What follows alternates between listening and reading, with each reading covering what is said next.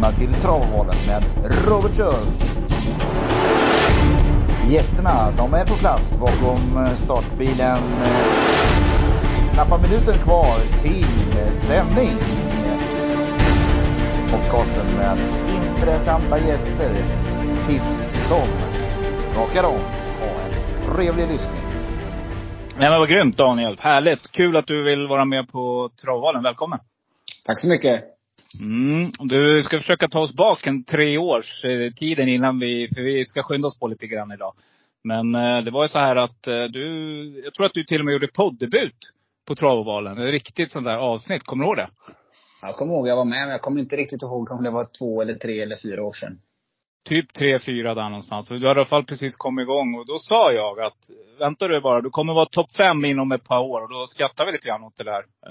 För det avsnittet. Och ja, där är du ju nu idag, Daniel. Det är helt otroligt. Allting går som på räls för dig. Ja, det har varit en väldig utveckling på stallet. Och ja, det var kanske man inte anade att man skulle ha en sån här stor verksamhet när man började. Nej, och sättet du levererar på. Så det var som jag sa till Leon och Julian här. Vi pratades vid för några veckor sedan. Det finns ju inga hack i skivan. Det är liksom året om så går i stallet bra. Vad är hemligheten med det? Till en början så har vi mycket tävlingshästar som är igång i lite olika perioder. Så att om några vilar och så, som kanske tappar formen lite, så kanske det inte syns lika mycket som en tränare som har lite mindre tävlingshästar. Sen är det väl också lite grann, vi försöker träna ganska så likt. Man tränar på ett sätt på sommaren och ett sätt på vintern, och försöker inte toppa så där speciellt mycket till specifika lopp, om det inte är några extra liksom sådär, va. Så att försöker ha en jämn formkurva. En jämn formkurva, och du är väldigt rädd om hästarna. Sen tror jag också att du är otroligt noggrann. Det har man liksom fattat mellan raderna, att du är noggrann med allt ifrån foder till bana, till vatten, till transport, kan jag tänka mig. Det är väl också en konst att transportera hästar härs och tvärs över hela landet. Ja, men så är det. Det var bra sammanfattat i alla fall, att man kan inte lämna något åt slumpen. Nej, jag tror det känns som att du är verkligen en sån. Och det är superkul, Daniel. Och det är verkligen så, jag följer dig nära, ska du veta. För att jag sa det till dig första avsnittet, att jag gillar inte bara sättet du tränar hästar på ditt stall. Jag gillar sättet du kör på också, som kör Sven. Och du utvecklas ju konstant där. Och det är riktigt roligt att se. Och nu har du konkurrens där uppe också med Bergen. Ni har härliga dueller emellanåt. Ja, nej, men det har varit kul. Han har flyttat upp här. Alltså och även Tjomsland har ju flyttat tillbaka. Och Tjomsland har ett stort ställe också. Så att det är tuffa lopp på Bergsåker. Och många andra tränare också som är duktiga. Och Ola Åsebö har ju här med steg, som är B-tränare i Etre här och grejer. Så att det tycker jag ser väldigt bra ut i regionen. Försöker locka ner någon duktig proffstjej också, som kommer ner och ger er lite konkurrens på Bergsåker. Ska vi se. Jag tänkte på loppen som kommer till helgen nu då. Väldigt fina lopp då. Vi inleder ju med bronsdivisionen, Daniel, där 2140 meter. Och du har 2 hästar till start. Du kör själv nummer 10 Melby Joker.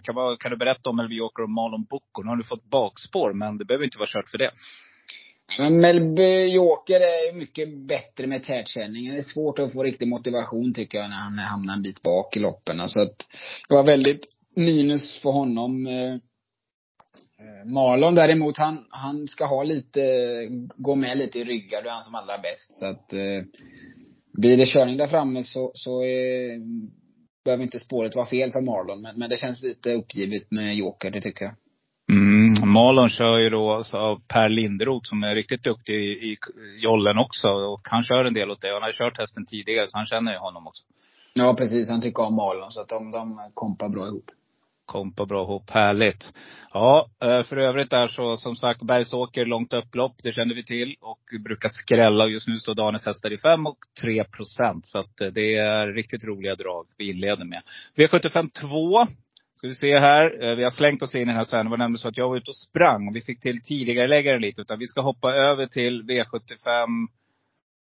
Du får gärna lägga in här om du kommer ihåg, Daniel. Men vi är alltså i... Ja, men i B752 så är det ju Burnout så tråkigt. Precis. Som avslutar riktigt bra sist i Boden. Och kändes väldigt fin första gången körde han. Men snäppet vassare nu den här gången. Så att bibehåller han den formen, så är han säkert med bland de 3 igen, det tror jag. Och just nu väldigt lite spelad. Amerikansk vagn på. Jag vet inte om det är första gången på den, för jag ser bara de första 5 där, så är det vanligt. Ska vi se här. Nej, han har köpt en amerikansk vagn tidigare, så det är inte första gången. Men hästen vinner ju 33% av sina starter, så att 5-6% på den, det är ju ett riktigt fint. Ja, men det är som jag sa, han kan dyka upp bland de 3. Och Roger hade ju vässat till hästarna där inför Boden, men de kommer säkert vara, inte bättre kanske, men lika bra som de var för 14 dagar sedan här. Så att det tycker det ser spännande ut. Härligt. Då går vi till V75. Ska vi se, V75 får vi hoppa ett steg till V75 5, där du kör nummer 5 Lindel Musclemania, som du också tränar. Du har också till start nummer 9 Byron Face, och du har nummer 11 Kings Player Pelini. Vad säger du om dina hästar? Och nummer 1 Deklan med Ulf Olsson, som smällfina lägen på ett par hästar här, Daniel, och ett par av dem slår du underläge. Men vad är formen på dem? Ja, men om vi ska ta det, Deklan, jag tror han kommer i ett bra lopp. Han var väl lite sämre sist av någon anledning, men han har känts väldigt bra i träningen. Och jag tror han kommer studsa tillbaka i ett bra lopp. Ungefär samma liknande prestation som på Lindersberg. Han var bra från utvändigt. Lindels Musclemania är ju jättefin häst som hade ett bra rykte när han kom hit. Och han går ganska lugna pass emellan här, i och med att han har haft lite bekymmer med sina ben. Så att det är lite svårt att säga vart han kommer och slå i taket. Men en jättefin häst som man såklart tror har en del ogjort på banan. Mm. Och från bakspår har vi Byron Face och King Flay Pelini. Ja, Byron han gör bra lopp varje gång, tycker jag. Han vinner inte så ofta, men är alltid med där framme. Och det är väl de ambitionerna. En 3:e, 4:e plats nu när han fick bakspår sådär. Så att när det gäller Kings Player så gjorde han ett väldigt bra lopp sist. Björn fick ju lägga en speed där han skulle fram utvändigt på varvet kvar. Och Lindels Musclemania fick ju det bättre loppet, va? Så att Kings Player känns som att han tar för sig allt mer. Och håller en bra nivå för klassen. Intressant. Jag tror att vi har Julian med oss. Är du med, Julian? Nej, han sa att han var med, men det var han inte. Han står att han är med här också, men vi får se om man lyckas få med honom. Julian McLaren, som också ska ansluta. Men om vi tar Lindus Musclemania, hur är han snabb ut? Jag har väl haft bakspår med han bägge gångerna här i Sverige. Så att, men det känns inte som en häst som är dålig ut i alla fall. Va? Så att han kommer säkert kunna öppna hyggligt, det tror jag. Sen om han tar sig förbi dem runt omkring där, det är väl svårt att säga. Men det är ingen häst som man behöver liksom sitta och passa eller någonting sådär, utan jag tror han kommer öppna medel för klassen i alla fall. Ja, jag tror han ryckte om så att var snabb när han var tidigare i USA där. Och men Deklan är ju snabb ut, så att det kan ju bli ett härligt läge för er här. Kanske att du får överta i tidskede. Ja, vi får se det utvecklas här uppe. Ja, precis.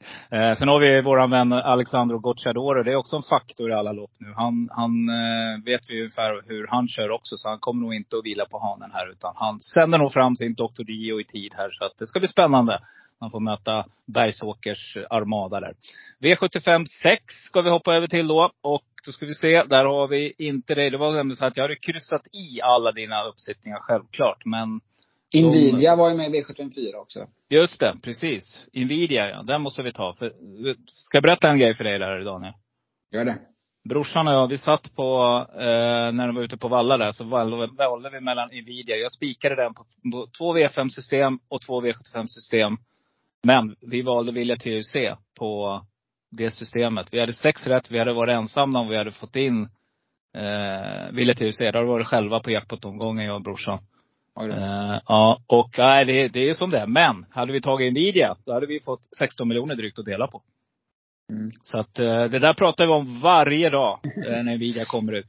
Hur är formen där nu då? För att den har varit igång länge, hästen. Och nu är den inte lika mycket påkallad som den har varit tidigare. Men nu är det bara fotar runt om också.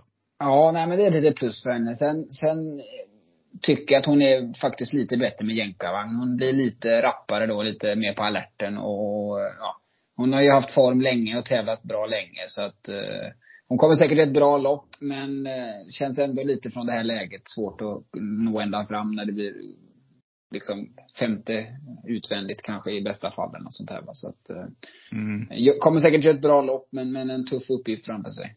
Mm. Ni möts ju igen här i Invidia. I Villa TUC är med samma lopp och är helt ospelad den här gången. Så att jag får helt enkelt sträcka båda och hoppas på högre makter att vi får in någon av dem nu på lördag. Nej, men det är två riktigt fina ston som vi har alla anledning att se upp med framgent. Men det som du säger, det här läget från bakspår på snabba banor, det kan ju bli lite tufft kanske. V75-5, här har vi då, ska vi se, det var det loppet vi gick igenom. Vi går över till V75-6, där har vi ingen uppsittning heller. Och vi avslutar i V75-7, där ditt kanonsto kommer ut, Great Skills. Vilken häst och vilket lopp hon gjorde sist, Daniel.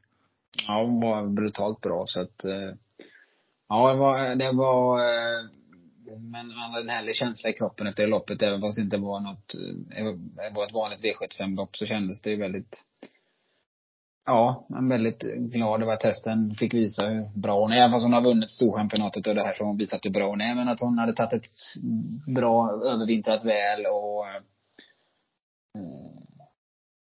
visa att hon kan bli att räkna med framöver, även som 5 och förhoppningsvis 6-åring också. Ja, vad heter det? Hur, alltså när man kör en sån där häst, liksom, vad får du för känsla? Så det här måste ju vara någonting alldeles extra.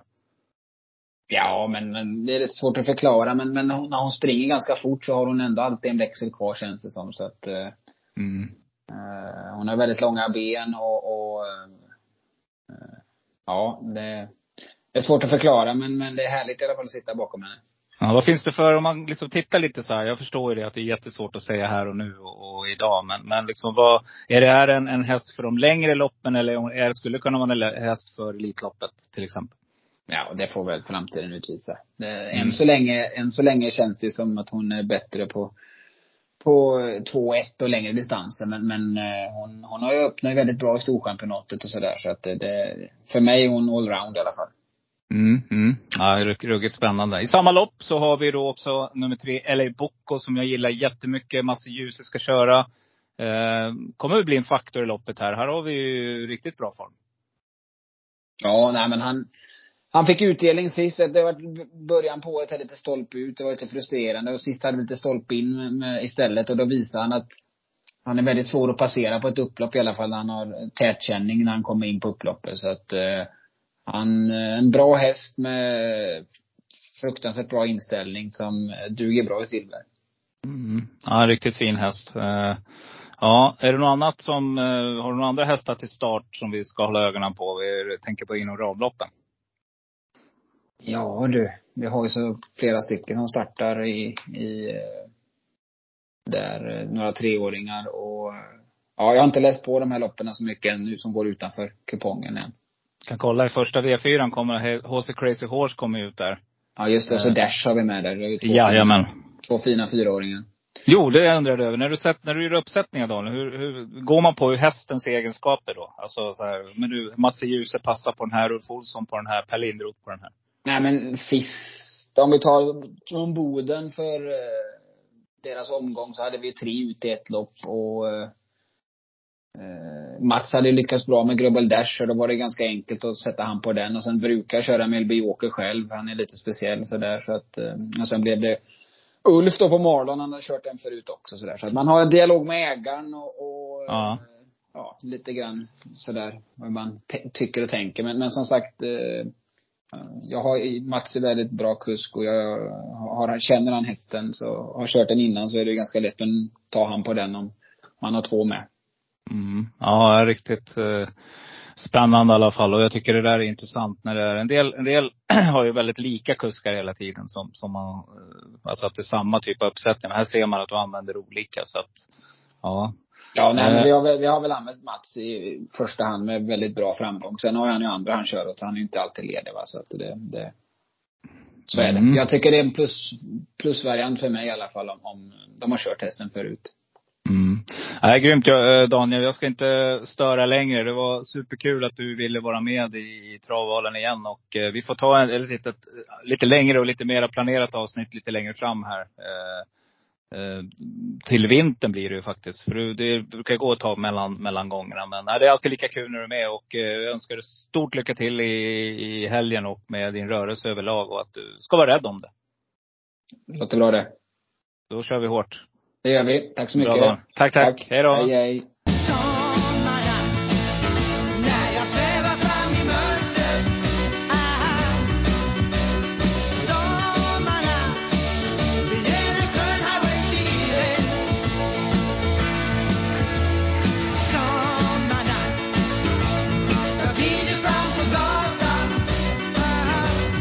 Toppet är kloppet. En månad går fort, Julian. En månad går väldigt fort. Ja, jag tror Leon, han studsar varje gång. Han är nog lite chockad när jag skriver att imorgon är det dags. Man kan nästan se hur han tänker där. Så, vi har lite kontakt, du och jag, för att vi följer ju galoppen tillsammans, du och jag. Ja, men så är det ju. Det är vi. Och det är ändå skönt att veta när du hör av dig, för då vet man att det är en ny månad också. Ja, precis. Nu är det en ny månad. Ja, det är måndag annars. Är det likadant för dig, Varna, liksom? Att det är bara jätt allting? Ja, alltså i hästbranschen så har man inte röda dagar och helger ungefär. Utan i galoppen har vi ju mycket tävlingsdagar på onsdag, söndag. Så att för oss är det liksom, söndag blir ju inte riktigt en söndag. För oss är det ju söndag ju jobb. Jobbdag, det är ju tävlingar oftast någonstans i Sverige eller Skandinavien. Så man håller sig igång. Och kör du också jobbdagar på måndagar? Så många travtränare har ju jobb på måndagar. Nej, tisdagar brukar vi ha en dag som att vi kan gå lite bättre. Måndagar då får vi galoppera åt andra hållet på stora banan. Så då brukar vi oftast gå på lite grann. Men annars är det väl tisdag och en del på fredag, lördag som brukar kunna vara lite jobb om. Men sen får man hålla koll på vädret så att man vet vilken typ av bana som kommer och sådär. Så att man får ändå hålla koll på det, men vi har inte sådär jättestyrt ändå. Ni har inte samma så här, ni preppar banor på samma sätt som travtränarna gör. Nej, men alltså vi har ju den förmånen att jag hyr in mig, kan man säga, på Bro Park. Så att det är Bro Park som ser till att våra banor alltid ska vara i bra skick. Så det är inte vi behöver ju inte arrangera det, utan vi ska bara se till att inte vara i vägen för traktorerna när de vattnar och harvar. Det är vår uppgift. Och sen är det upp till Svenska Lopp och se till att hjälpa oss att ha så bra förutsättningar och möjligheter som möjligt för att kunna träna våra hästar. Grymt. Och men många travtränare sitter i traktorerna själva. Du vet, men de sitter ju typ 11, mellan 10 och 12 och gör ordning banorna inför morgondagens jobb. Jag har faktiskt åkt med ett par gånger, speciellt på vintertid.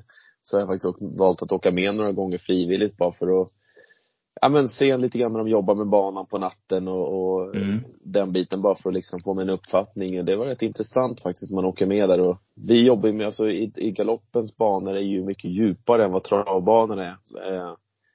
Vi har ju så mycket mer levande sand som är rörelse. Och du känner så otrolig skillnad när man sitter i en traktor och kör liksom, och ser man harven studsar och det är rätt spännande faktiskt. Det är en konst. Ja, vad heter det? Nej, men det är väl liksom det är mycket likt också, tänka med hur ni liksom tränar och hästar ska väl bygger väl mycket på styrka även i galoppen, tänker jag. Ja, men så är det ju. Det är väl med att i travet är väl lite mer snabba muskler, vi ska mer, vad säger jag, långa sega muskler. Det är därför inte vi kan gå intervaller på samma sätt, utan man har mer längre jobb liksom. Det är inte de här en intervall på 500 meter, utan det är lite längre träningsrunder. Vet du, idag var det jäkligt långt upplopp på i Göteborg, alltså. Många hästar var trötta. Ja, men det kan ju se ut på ett sätt när de svänger in på upploppet, men efter 490 meter eller vad det är, så då kan den som varit i ledning, då det är ett väldigt långt upplopp för den som sitter i ledning. Så att, det gäller kan man säga, rida på känsla och veta vad man har under sig och veta vad man har kvar i tanken. Ja, för jag tycker det var lite kul att se. Det var en del hästar som kom i fatt, men sen kom de inte längre. Då var det liksom stopp för dem också. Då började, så att, ja, det var många hästar man tar, och den där vinner ju liksom. Men sen tvärdog den också liksom. I travet brukar de ju flyga hela vägen liksom. Ja. Nej, men det är Och det är, man tänker 200 kvar, jaha, det var det loppet avgjort. Sen kommer någon liksom sista biten där på 200, från 200 hem och sprinta till seger. Så att nej, men det, Göteborg är en väldigt fin bana. Det är en jättefin bana att tävla på för hästarna. Mm. Vi ska slänga oss över Århus galopp lite snabbt här innan vi börjar prata Bergsåker. För att fantastiskt fin galoppdag där som arrangeras. Och första loppet så är det 950 meter gräs. Och vi tar det bara lite snabbt, Julian. Men det stora favoriten blir väl King of Ten, Carlos Lopos. Ja, jag tror faktiskt inte att den kommer bli det till slut. Jag tror att det där är tidiga sträcken. Jag tror att den som blir stor favorit i det här loppet blir nummer 5, Giovanni Torkdal. Det här är ett lopp för tvååriga hästar. Och Giovanni Torkdal vann sitt tvåårslopp, det första tvåårsloppet i Danmark. Den vann det med 5,5 längd. Och den såg ut som en färdig racehorse. Okay. Så att jag tror man kan spika den första avdelningen, Giovanni Torkdal. Vi är ju i Århus. Det är ett par timmar bort, ungefär 3 timmar bort ifrån, 2,5 till 3 timmar bort ifrån Köpenhamn. Det är en rätt tajt bana. Så att man ska verkligen, man får vara med liksom i köret. Jag tror att den kan vara 1200 meter runt. Så att det är en rätt så... Det är en rätt tajt bana, Århus. Och Lea Olsen har det som hemmabas. Okay. Och det är väldigt viktigt att veta. Lea Olsen har, kan man säga, det är hennes hemmaplan. Borgen. Det är borgen liksom. Hon är väldigt framgångsrik som tränare. Har en uppbackning av en ägare i form av Olle Torkdal. Alla hans hästar döper han till Torkdal och sen så någonting före. Så att, men jag tror att Giovanni Torkdal kan bli lite för svår. Även om jag gillar stammen på nummer 7, King of Ten, efter 10 Sovereigns. Som tränades på Irland av Aidan O'Brien, som är en av världens bästa tränare genom tiderna. Men jag tror ändå att Giovanni Torkdal är för bra, helt enkelt. Vad heter det? När vi är till Danmark, ska din gamla kollega dit till Danmark? Nej, han ska inte dit. Han blir nog hemma i kvarteret stan. Men han har säkert lagt in en liten lapp för att tebbetalt rolla på. Ska vi göra det i V64-2 då? Ska vi rolla det? Ja, vi har ju en handikapp ändå. Lite sprintbetonat över 1400 meter. Om man nu ska kalla 1400 för sprint. Nej, jag vet inte riktigt. En häst som man inte får missa oavsett vad man gör. Det är nummer 5, King of Pharaohs. Det här är en häst som köptes för dyra pengar till Nils Petersens stall. Den efter American Pharaoh som vann amerikanska Triple Crown. Fungerade inte alls. Det var bra som tvååring. Fungerade inte som treåring. Man såg inte skymten av den som fyraåring mer eller mindre. Och nu har den gjort 3 starter i ny regi. Och den älskar sitt liv. Den vann i den senaste starten med liten marginal. Det var 2:a gången innan bakom en häst med Strada. Som även finns med i det här loppet. Strada kommer ju från en färsk seger. Så att den... Det är klart att man kan inte bara nonchalera Strada. Men King of Pharaohs har verkligen hittat rätt i regi. Sara Langholm Hornstrup. Och den har en stam som sticker ut utöver det vanliga. Så fungerar den. Alltså, vilket den borde göra. Då blir den här livsfarlig. Den är bra på riktigt, King of Pharaohs. Så att... Ja, men sen ska man också ta med sig en sån som... Alltså, vid gardering ska man gardera kanske 11-åriga Negro Amaro. Som Jacob Johansson rider. Den vann i senaste starten för Red Hunting Hawk. Och gjorde det på ett bra sätt. Nu är Oliver Wilson som rider Red Hunting Hawk för sin mor Bettina Andersen. Och den här hästen... Den är bra också. Den är helt kapabel absolut för att vinna ett sånt här lopp. Så att... Man kanske ska fundera på en roller ändå. Men King of Pharaohs, om man liksom väljer att gå lite kort och liksom sådär, ska ha någon utgångshäst, då tycker jag nog att King of Pharaohs är den roliga i loppet. Spännande, vad heter det? Nej, men det är lite sådär, just så här i galoppen, när det blir så här, när det är några favoriter, då brukar det komma några rackarrökare som man inte har tänkt på. Jajamän. Och det här är en väldigt bra häst. Det måste man ta med sig.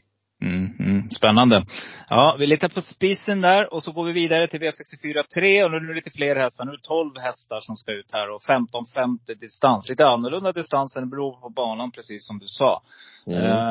Ja, här kommer det bli jämsträcka, tror jag i alla fall. Även om det, som du säger, det är inget spel just nu. Men jag tror det här är loppet ska man nog Ja, det blir nog knepigt att lösa. För när jag är inne och kollar på ridvikterna så är det väldigt jämnt här också. Från 57,5 upp till 59. Och det, då har man inga fördelar eller takes att ta där heller. Nej, så är det. Och det här är ju ett lopp som är, kan man säga, det är ett lite bättre lopp egentligen för dagen. Så det är rätt vettiga hästar som springer här. Det är ett treårigt lopp, vilket gör att alla hästar går med 59 kilo. Bortsett från Ston som går med 57,5 kilo. Mm. Nu ska man veta att några av de här hästarna har varit ute i betydligt tuffare sammanhang i de tidigare starterna. Till exempel en sån som nummer 2 Alakai. Den var ute i Bro Park senast i svenska 2000 Guinness och var bakom. Det var många längdslagen dock, men den var besegrad utav Slaver Craney som är Skandinaviens högst rankade treåring. Mm. Det är en riktig polle, kan jag säga det. Den är otroligt läcker. Så att det är lite frågetecken på formen på en sån som Alakai, men den har varit ute i väldigt tuffa sammanhang. Nu kommer den ner i klass till den här starten, och den behöver inte vara så där jättelångt borta, för den behöver inte leverera en maxinsats för att den ska kunna vinna ett sånt här lopp. Här kan man faktiskt gå mycket på det här med plustal minus vikten. Då kan man faktiskt få fram ganska mycket på vilka hästar som har gjort det bra. Så ta då till exempel en sån som Alakai. Den har ett plustal på 16, för den går med 75 i handikapptal, bär 59 kilo. Det är 16 däremellan, och det är plus 16. Tar man till exempel då, nu tar jag bara någon 11 Total Hope som tränas av Lea Olsen. Den har plus 6, för den har 65 i handikapptal men bär samma vikt, 59 kilo. Så rent matematiskt så ska nummer 2 Alakai vinna det här loppet. Sista gången han gick ner i klass, jag tittade på prissumman 34, då vann han med 2 längder. Ja, så att den är inte så tokig, den här hästen faktiskt. Den har gjort sig förtjänt av 75, och den som var, när den vann för 3 starter sen med 2 längder över Nuevo Estrella. Nuevo Estrella vann norska 2000 Guinness i lördags med den veckan som var. Så att den ska man också se upp med lite grann. Den sviktande på formen, men den har kapacitet för att vinna. Det är 64-4. Då kommer en bra tränare som jag tror, Birgitte Nilsen, med 5 Kobayashi ut med Angel Alekov Jurkaneov, så heter han så. Ja. Julianov. Ja, just det. Julianov. Den här har bara startat 3 gånger, och de här starterna gjorde i år. Tycker jag att det har gjort okej liksom i dem. Den har sett helt okej ut, sina prestationer. Har mött betydligt bättre hästar, den har mött mer rutinerade hästar. Den har ändå inte gjort bort sig i det hela sammanhanget.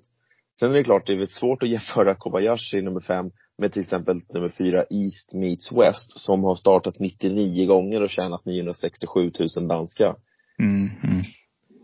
Sådana här 14-åringar, när de får komma ner på de här, kan man säga, sidobanorna, mindre banorna, då brukar de tycka att det är rätt skoj faktiskt. Tänder till då, ja. Ja, men de tänder till lite extra. Det är lite annorlunda miljö, det är lite nytt för dem, och det är lite roligt liksom. Så att ja, den behöver inte vara långt borta, Kobayashi. Det behöver den inte vara. En annan vettig häst som man ska ta med i det här loppet, det är ett Speed Girl som vann i den senaste starten på liknande distans. Det var samma bana, så förutsättningarna trivs den med. Det enda som är skillnad nu, det var en lärling som red den gången, hade 51 kilo på ryggen. Nu är det 66 kilo som gäller för den här, för dem. Det är mycket. Men det är mycket mer. Det är 15 kilo. Det kommer göra sin rätta. Så, men det är en kapabel häst, absolut. Men jag tror nog man ska försöka gardera sig lite grann i den här avdelningen. Jag säger nummer 2 Sunlane. Glöm inte den heller. Nej, helt riktigt. Då ska vi se, då är vi på V64-5, och ja, jag tycker det ser ungefär likadant ut här. Det är väldigt jämnt då, så det här kommer att, så när jag liksom bara skummar igenom det, så ser jag att någon häst där har ju faktiskt handikapp 82 och ganska låg rivigt 59. Det är nummer 4 I told you so, Jacob Johansson. Det skulle kunna vara en. Och den vinner ofta också 57% av sina starter. Ja, men så är det ju. Och I told you so gör ju årsdebut. Rids av Jacob Johansson, Birgitte Nilsen. Det här är en kapabel häst. Den var med 4,5 längder i den sista starten. Fick bära mycket vikt och 65 kilo. Trivs på distansen. Har inga problem med underlaget. Det är en kapabel häst, och den kommer absolut vara långt framme. Hemmahoppet, det är väl Lea Olsens New York Strip som som är kapabel. Det finns inte så mycket att säga om det. Den vann St. Ledger i Danmark i fjol. Gjorde 6 starter och vann 3 av dem. Jag hade tro på den till Jytsk Derby i fjol. Men kunde inte göra sig gällande där. En annan till från hemmastallet. Det är nummer 12 Iceman med Kelvin Belcourt-lärlingen. Precis. Går alltså med 52 kilo. Jag kryssar för den här. Det man ska veta med Iceman är att jag var nere i Århus när den startade för ett år sedan och skulle vara med i ett bättre lopp den gången. Och då var det första gången med blinkers, så jag hade hört rapporter om att den hade tränat väldigt bra. Så att jag hade ju här, det var ju min stora idé den här omgången. Problemet var att när de skulle galoppera till start den här och Leon Chavez, så kom den till kurvan och då skulle de galoppera ganska långt ut liksom, så den galopperade vid sanden. Då hoppade den in i en buske. Okej, han sov något. Den försvann. Det var det sjukaste jag sett. Åkte han av då eller? Ja, med bull och bång. Han slapp buskarna. Han åkte av innan på sanden. Men det var från ingenstans. Så pratade med Chavez efteråt. Han förstod inte heller vad som hände. Han sa att det gick så fort. Den var under mig och sen var den inte under mig. Utan då låg hästen i en buske. Och sen så hade den rest sig upp och sprungit upp en liten backe. Så den blev ju struken såklart. Men den är lite speciell den här Iceman. Men kapacitet har den. Ja, det var en liten story. Jag kommer inte heller att om jag sträcker då måste jag ta nummer 9 Garson. Flemming Paulsen rider. Coolt namn. Jag ser den där komma långt ut i banan där. Lågviktare också. Jag undrar om inte den går till ledning med 51 kilo. Aha, okej. Dock ska man veta att den var 2,5 längs lagen av King of Pharaohs senast och riktigt med 61 kilo, 10 kilo mindre. Så att den går ändå med lite övervikt, men ingen större fara. Så att den är kapabel, Garson nummer 9. Ja, spännande. V646 klon, då gäller det att vara med här, det vet vi när det gäller galopp. Då kan det bli riktigt fina pengar. Jytsk Derby. Det är 170 000 danska till vinnaren. Och danskan står väl i 1,56 lite drygt. Så att 250, det är rätt bra betalt faktiskt här i Jytsk Derby.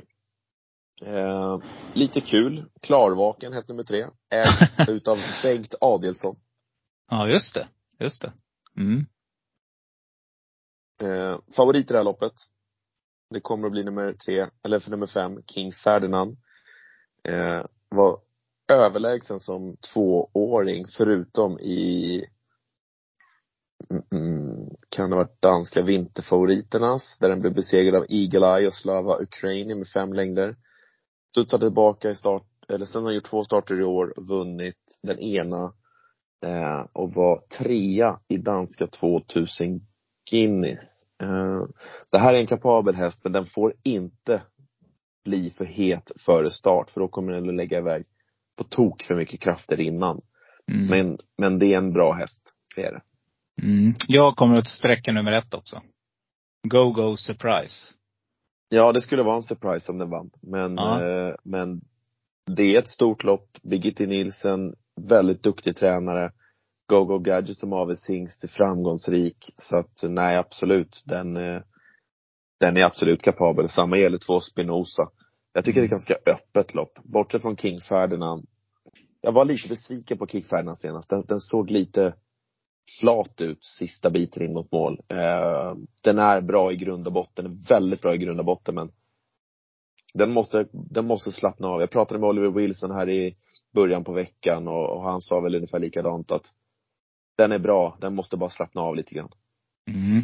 Då har vi slappnat av då, för att vi har ju satt V75 på lördagen där du är då, Julian.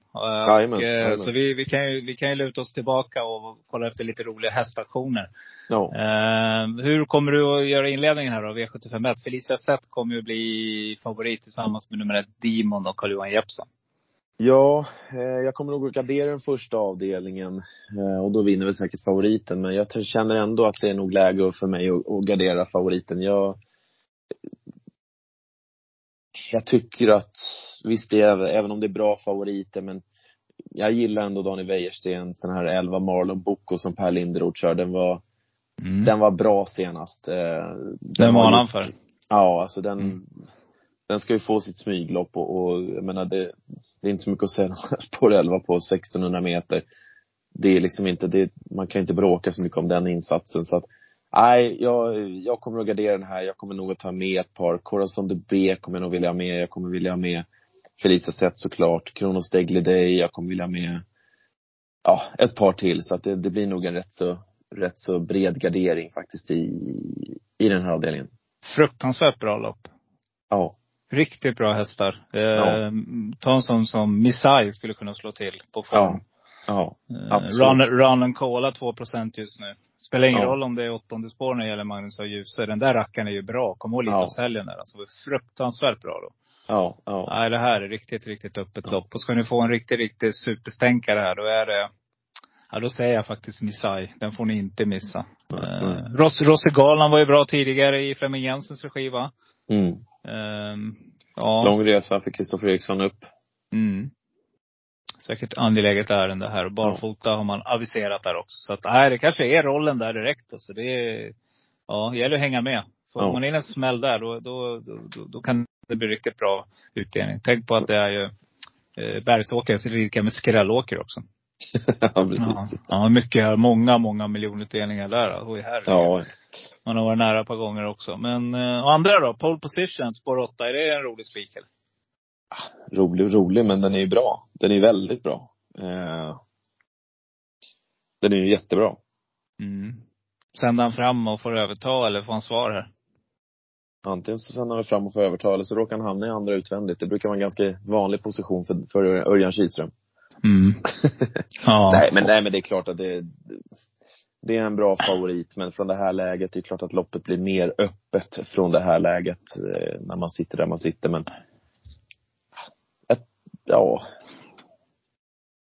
ska den vinna från det där läget? De surt med galoppen på The Godfather sen, så jag tycker det är en rätt så fin häst, nummer 10.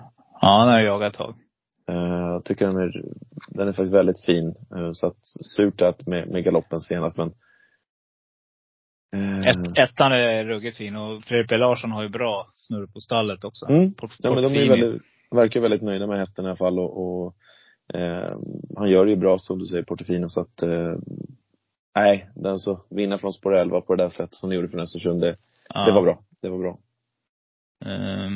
Har vi någon jättesusare här då? Skulle kunna vara, men sånt här gillar jag att se när man, det är mycket rött på nummer 9. Blaurmik. Det är inte liksom, det är barfota runt om, och det är amerikansk vagn och hästen kutar 13 tider, det är inte de andra mycket snabbare. Så att det vann ju ändå till 40 gånger pengarna på Lindesberg när det var V86-tävlingar. Precis. Och då var det den här balansen, amerikansk vagn och barfota. Så att, passa upp, säger jag. Spår 9 lägger sig i rygg där på Portfino, för luckan i tid. Då kan allting hända. Bergsåker är långt upplopp. V75-3 då. Riktigt, riktigt fint lopp. Här är Hinks och Valacke som är Grand International. Här kommer den stora favoriten, nummer 3, Expo Vaisas, Alessandro Gocciadoro. Men är det så att vågar vi gå ut och spika en 3-åring som nu ska rycka, nu ska man gå barfota första gången? Ja, det är anmält barfota runt om. Sen om det är barfota runt om på lördag, det får man väl se. Det får man väl se då, men med tanke på att den tog en lugn inledning i 4:e, 5:e spår, första sväng senast. Jogga fram till ledning, jogga undan och vann okörd på 12:2. Så kommer jag spika. Du spikar, ja. Men det är ju så här, 60% behöver inte betyda någonting. Om man får in några skrällar, då blir det bra utdelning i alla fall. Så att, jag menar, det var väl ingen som hade 7 rätt förra året i den här tävlingsdagen. Så att, men jag tror att Expo Vaisas,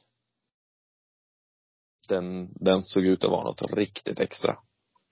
Om du sträcker någonting förutom den då, vad tar du med då? Nej, men jag gillar 4 som As, absolut. Jag tycker det är en jättefin häst. Men nej, jag tror inte de kan dra på. Jag tror inte de kan dra på en sån som Expo Vaisas. Den står lite i en klass för sig, känns det som. Ni galopp emot. Ungefär, galopp och sjukdom. Ja, precis. Och då har vi ett intressant läge. För då sitter ju bergarna på Capricorn Trot som är väldigt startsnabb. Och spåret på Bergsåker är bästa spåret att ha nummer 1 bakom bilen. Ja, den är ju stabil och den är ju snabb iväg. Så att för den kan han sitta i alltså ryggledan, så kommer det vara en framskjuten placering för Capricorn Trot. Det kommer det vara. Och galopperar Alexander, då kommer det inte bära släppa till någon. Inte när Ulf Olsson kommer heller. Då hamnar den i döden, så den är sårbar. Ja, då kan allt hända. Och då vill jag söka nummer 5, Youth Class med Marcus B. Sveberg. Ja, varför inte? Den är inte alls tokig. Den gillar vi. Ja. Så tar vi med Jeppson också. Nummer 9, Immortal Dock där från bakspår. Jeppson tycker jag är lurig alltså. Kommer fel på han. Men det skulle vara trevligt att komma rätt på han här om han galopperar. 1,8%, det tackar vi för. Ja. Fredrik Wallin har bra form på svallet också. Ja, absolut. Han vann ju 2 lopp som tränare på Bro Park förra veckan. Precis. I jollen satt han en gång, va? Nej, det var Linus Lönn och det andra var Jonathan Carré som red i Monté-segern. Så var det. Men han vann sen han körde själv och någon lopp också nyligen. Ja, men det var nyligen. Men det var på förra tisdagen. Det var ju travtävlingar på Bro Park. Och då hade han 2 hästar en häst i respektive lopp. Vann bägge. Så han var mycket imponerad över att stå och dricka champagne och bara se sina hästar vinna. Ja, älskade Bro Park, eller? Ja, Bro Park. Hit kommer jag tillbaka. Fina hem och borgen. Ja, visst. Fanns det andra som bara, nej, jag kommer aldrig med hit. Nej. Ja, så är det ju. Men sen går känslorna, rinner ju bort ganska fort då. Så att de vill säkert komma tillbaka nästa år. Ja, det är riktigt kul med grästävlingar på trav. Det ska vi se mer om. V75-4 då, 2140 meter voltstart, diamantstort. Och vi har ett tillägg på 20, där står de då, Invidia och Villa TUC igen. Jag pratade med Daniel om det där och han sa, oj, sa han bara.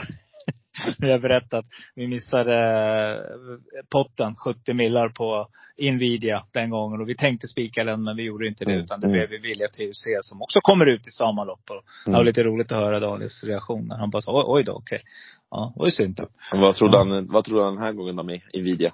Nej, han tror inte. Han menar på att det är nog svårt att ta. Dels att det är bakspår och sen också att kommer inte. Alltså, det ser man ju här. Det blir då Make It a Star. Och så får det ju, ska vi se, Irma Sisu där. Och så 3 vinner. Har han tur kan han väl hitta ut. Men nej, det lät inte som att han var på heller. Sen vanlig vagn var inte heller bäst fan. Utan det är amerikan som gäller där, tyckte han. Jag vet att Leon brukar säga också. Just när det gäller det. Men du, vi har lite roliga skrällar i alla fall. Jag tycker Krakas, den ska man väl ta med. Ja, jag tänkte precis säga den. Krakas med Jan-Ove Olsen. Den här är ju bra på riktigt. Så att den här ska ju inte skämmas för sig. Så att nej, den här ska man nog se upp med. Jag menar 9,9 på Tingsryvis kortdistans 609 meter. Men nej, det är en fin häst. Och den brukar alltid komma på en snabb avslutning. Så att den ska man verkligen se upp med. En annan som jag gillar, det är ju den här 7 Hero Hammering. Den borde väl inte heller vara otroligt långt borta i ett sånt här lopp egentligen. Nej, det här känns det som rollen faktiskt. Det här är ett jätteöppet lopp där vi måste ta betalt. Det här ligger nog pottens. Ska du ha lite pengar på lördag, då måste du smälla här, tror jag. Vad säger vi om favoriten av Collier IT? Ja. Det är ju inte så här så att det känns jättestabilt att spika den liksom. Den går ju bra tider. Och nu var det på Tingsryd, ska vi tänka på det här. 9,6 på Tingsryd. Det kanske, jag vet inte om det är 10,6 kanske normalt, men det var ruggigt snabb bana just den dagen. Men nej, jag tycker det här är, det är för mycket. Det kan hända precis vad som helst. En häst som är riktigt bra, som jag tycker kommer att bli lite bortglömd, det är ju nummer 3, MT Ravishing med Rickard Skoglund, Oskar Kjellin Bloms häst. Den här gillar jag, den tycker jag är bra. Sport 3 gillar jag också i volt. Men det är bara en liten frågetecken på formen där. Den har ju varit ute i tuffa sammanhang, men varit lite grann var den har formen då. En som har bra form, det är nummer 4, Young Mistress. Japp. Per Linderoth är duktig. Ja, lite bångligt läge, men det får han ju bara lösa. Han har skrällkusken nummer 1 också, som brukar klappa till rätt så det. Det är ju på Mahoney med nummer 6, Boris Valmo. Ja, du vet, han skrällde på Bergsåker. Jag kommer ihåg det första loppet där. Vart det tvärtyst. Nej, på Romme. Vart det tvärtyst, hela Romme stod ju still liksom. 0,8 eller 1,2% eller vad det var. Tomahone var inte tyst. Nej, han var inte tyst. Han var glad. Nej. Ja, jag stod bredvid han i vinnarcirkeln då. Mm. Ja, nej, så att passa upp sig. Springspår. Kan få en bra resa. Ja. Om ni ändå målar på. Jag brukar tänka så faktiskt när jag får in de här riktiga susarna ibland. Mm. Att jag kollar på lägena. Vart kan hästen hamna? Och så utgår jag från det. Och sen lite skrällkuskar också. På han är en sån där. Han kan, när man minst anar slår han till. Ja, ja, absolut. Nej, men det där måste man ju gardera också. Mm. Krakas och Boris Valmo. Riktigt roliga säck. Och sen så har du Young Mistress. Young Mistress. V75-5. Alltså några Gocciaror och kommer ut här igen. Man kommer inte bli favorit. Det kommer Daniel bli med Lindel Musclemania. Den här gillar han, det sa han. Mm. Och han var inte riktigt säker på hur startsnabb den var. Men han har fått rapporter på att det skulle vara helt okej. Och det tror jag också. Jag läst mig till någonstans. Men däremot har vi då nummer 4 Greensboro Set som inte kommer ge bort någonting här tror jag. Utan, vad tror du? Vad går det här långt? Jag tror att favoriten är en bra favorit. Jag tror att det är en jättebra favorit. Jag kommer nog att spika mig från den här avdelningen. Jag tycker att det verkar vara väldigt bra, väldigt sund favorit. Även om jag har all respekt för Greensboro Set. Men jag tycker att det verkar vara någon Lindus Musclemania för Daniel. Ja, men han är ju obesegrad i hans regi. Mm. Visst, det är en jämn klass det här. Men nej, jag var ändå imponerad över när den vann senast. Så att jag tycker att den borde lösa det. Visst, första gången framspår. Det ska inte vara en nackdel heller. Så att, nej, jag kommer nog att göra det enkelt och spika den femte avdelningen. Så lär väl en 0,7% att vinna. Nej, det är 1,09 som vinner. Nummer 12, Sultan C med Oskar Andersson. 1,0, ja, okej. Det blir lagom. Ja. Nej, men du har rätt. Jag tror så att 2-3 där så kan det hända någonting. Och då ska vi vara med. Men jag håller med dig. Ett lås är väl absolut tänkbart. Ja, men Daniel på hemmaplan. Det känns, det är en bra häst. Jag menar, varför ska han inte vinna? Mm. Men sen sa jag det också. Vi har ju fackvärd. Det är ju Alexander. Han kommer inte sitta och vila här. Nej. Han kommer ju sända fram. Och så kommer den här som sitter i spetsen kommer ju för att förtjäna havren. Men vilka vinner då? Nej, men då varnar jag för nummer 8 Denarius och Skarslin Bloms. Den gillar jag. Och så varnar jag också för nummer 12 Sultan C och Oskar J. Denarius som ska gå barfoten runt om för första gången i karriären. Det kan bli spännande. Jajamän. Oskar är också duktig och kryssar fram på upploppet och skrällar. Han gillar att vinna, Oskar. Och om det blir riktigt hård körning så är både 11 Kings Player Pelini bra och nummer 9 Byron Face. Mm. Jag sträcker för här. Men Lindus Musclemania är för mig ett spikförslag. Mm. V75-6, då kommer vi till 2140 meter och Stom, Grand International här också då. Och då kommer det bli jämspelat mellan nummer 1, Kinglet Bird, nummer 2, Eteria och nummer 3, Nicker Sisu. Så ser det ut just nu i alla fall. Kanske att nummer 9, Smaralla Bess också kommer att blanda sig i det här. Gocciador och Stor. Hur sträcker du?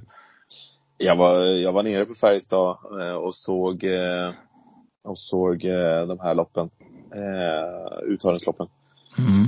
Jag var mäkta imponerad av Kinglet Bird. Janne Korpe såg ju sjukt kaxig ut i jollen. Så att den var. Nej, han såg ut man bara låg och sola runt slutsvängen där alltså. Mm-hmm. Sola i Karlstad. Sola Karlstad, fin sökväll. Ja, nej, det var en riktigt fin kväll var det. Celebert besök, Julian McLaren här. Ja, välkommen till vinnarcirkeln. Grillstuga hade de, så det var trevligt. Ja just det. Ja. Nej, men skämt åsido, det är väl klart att de där 1, 2, 3 är ju bra. Det är ju Liljendahl är ju alltså jättenöjd med Eteria, vad jag läst mig till och förstått som. Så att det är väl också att de ska testa barfota runt om på den. Så det är ju det som är den roliga förändringen i det här loppet. Och nej, han har ju god tro på att det ska slå väl ut och hästen är i form. Så att jag menar, den ska väl inte vara jättelångt borta. Men det här är väl kanske det loppet det jag kommer gardera på ganska brett. Jag kommer nog vilja kunna ta med mig ett par hästar. Det Det är ston. De är bara du låter lite Pillemarus nu. Har du hittat någon här som du... Nej. Inget sådär som jag bara skriker ut. Men jag kommer nog gradera ganska brett. Jag kommer nog ha med Jeppson till exempel, som man inte annars snett på honom, med 7 Elisabeth Bar. Mycket spännande såklart med Gelormini på Isperia Font. Så att ja, jag kommer nog att ta en drös i det här loppet faktiskt. Jag känner mig Karma Meras jättefin häst, men otroligt stamtavla, så att ja, jag kommer nog att gardera på det här ganska brett och vilt. Nu sa du den som jag tänkte nämna, E3-kungen för många år sedan. Ja, Svante Båt. Lite bortglömt sådär. Ja. Jag vet hur man ställer årig de här treåringarna. Så att 2% Erik Adelsson, bra spår, hyfsat spår i alla fall. Ja, amerikansk vagn och barfota runt om. Den tar vi. 2,44%. Det är ett sånt här lopp som mycket kan hända i. Jag menar, så att här ska man nog gardera på. Då, ja, med amerikansk vagn, barfota runt om. Ja, det är klart. Den ska också med. Ja, grymt. V75-7. Här kommer ju då Daniels fantastiska stå ut, Great Skills. Ska nu möta hingstar också, civildivisionen. Han är ju väldigt förtjust i den här hästen, men jag vet inte, jag får någon känsla här. Alltså, spår 7, civildivisionen, det är bra hästar emot. Alltså, jag kommer inte att spika, för kommer du göra det? Ja, jag vet. Alltså... hon är ju riktigt bra. Det är hon. Känns som att han kan göra precis vad som helst med den här hästen. Hemmaplan. Om det skräller av din 6, så kan man ha en favorit av din 7. Alltså den är ju bra. Men vad blir för lopp så? Kagan kommer ju att sitta i spets. Kagan? Kägen kör på, Bergen tror han släpper. Aldrig i livet. Hösten gick 12,7 sist från utan Bilsta. Antar jag tänker Robban, det går 11 tid här. Nej. Det här loppet är sånt som man får klura lite extra på och se vad man har. LA Boko, bra häst, sport 3, massiv ljus upp. Det var lite kul med LA Boko senast. Den var ändå, har liksom gått som en betrodd häst. Sen gjorde den bort sig lite grann en gång med en galopp. Och då var det som att man var många som glömde bort. Precis. Man glömmer snabbt. Och så studsade den tillbaka också, och var ju väldigt övertygande vid segern senast. Så att... Men jag vet inte. Great Skills är ju, alltså det är ändå Great Skills. Ja. Ja, jag tror vänta. Jag är lite så här. Jag tror att möter hingstar där och någon valla kanske. Blommelindahl har det där också mittemellan. Det här luktar varning. En häst som man ska tänka på som kan, många tycker att det är bara en spetshäst, men det är det verkligen inte. En nummer 10 Huddleston. Ja. Jättefin häst hemmaplan där också, så att jag menar det här är en otroligt kapabel häst. Sen får man väl se var sträcken hamnar på en sån som 12 Vinci Nice. Jag vet att spåret är vad det är, men Örjan Kihlström. Japp. Untersteiner plockade seger 2000. Stallkapten Kid som äger, de hade en seger på V86 här idag. Så att eller här ikväll, så att den är inte pjåkig den här hästen. Nej, den har jag kryssat för också. Kan vi få den till en låg procent, så tar man gärna det. Ja, härligt. Ja, fan vad grymt. Vi har ögnat oss igenom veckans omgång, Julian. Och är det något annat du vill säga innan vi avslutar månadens? Ja, det vill jag. Så här är det. Att den 16 juli så är det svensk galoppderby på Jägersro. Årets stora höjdpunkt nere på Malmö Jägersro. Det kommer vara en grym weekend med tävlingar på lördag kväll på Jägersro. Sen söndag är det Grand Slam 75. Jag ska övertala dig att vi ska ha lite extra program till den dagen. Se om vi kan få någon hemlig inbjuden gäst. Ingenting som vi har planerat. Men det är liksom ändå svensk derby som vi pratar om. Det självklart. Största loppet för 3 år i nästa. Det är taget, det säger jag redan nu. Superkul, det ska vi ha, absolut. Jag vet, den där omgången är riktigt rolig. Jag var nära någon gång på GS där det var ganska bra betalt. Samma gång som du, kommer du ihåg att det var någon som hade lämnat in ett unikt, eller han trodde att det var unikt, man hade varvat det på någon annan och fick inte hela 10 miljoner. Det var en vinnare. När var det? Ja, det var några år sedan. Jag undrar om inte det var då under galopp, om inte det var på galoppen alltså. Det är någonting som slår mig. Att det var då. Och då var jag nära också. För förra året var det en utdelning på 1,2 miljoner. Och då var det 4 system som satte det.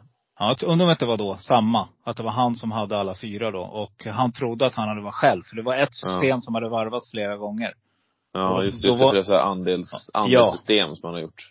Precis, och då var inte det unikt längre. Så därför, jag spelar alltid bara exklusiva system. Just på GS, ifall det slår till liksom. Ja.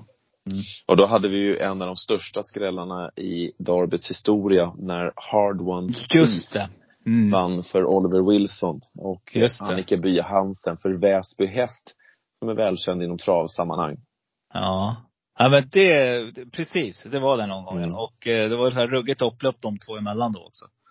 Ja, en stund var det upplopp mellan Hardwood Priest och Stayman, men sen försvann Hardwood Priest med sista 150, så klev han ifrån och vann övertygande. Ja, coolt. Ja, men det ska vi ha, absolut ska vi ha, och förhoppningsvis en hemgäst också. Ja. Grymt, Julian, nu får vi avsluta och se vad som händer på kul på V86. Jajamän, ha det härligt. Super, tack för att du var med. Tack. Hej. Så är det med dig.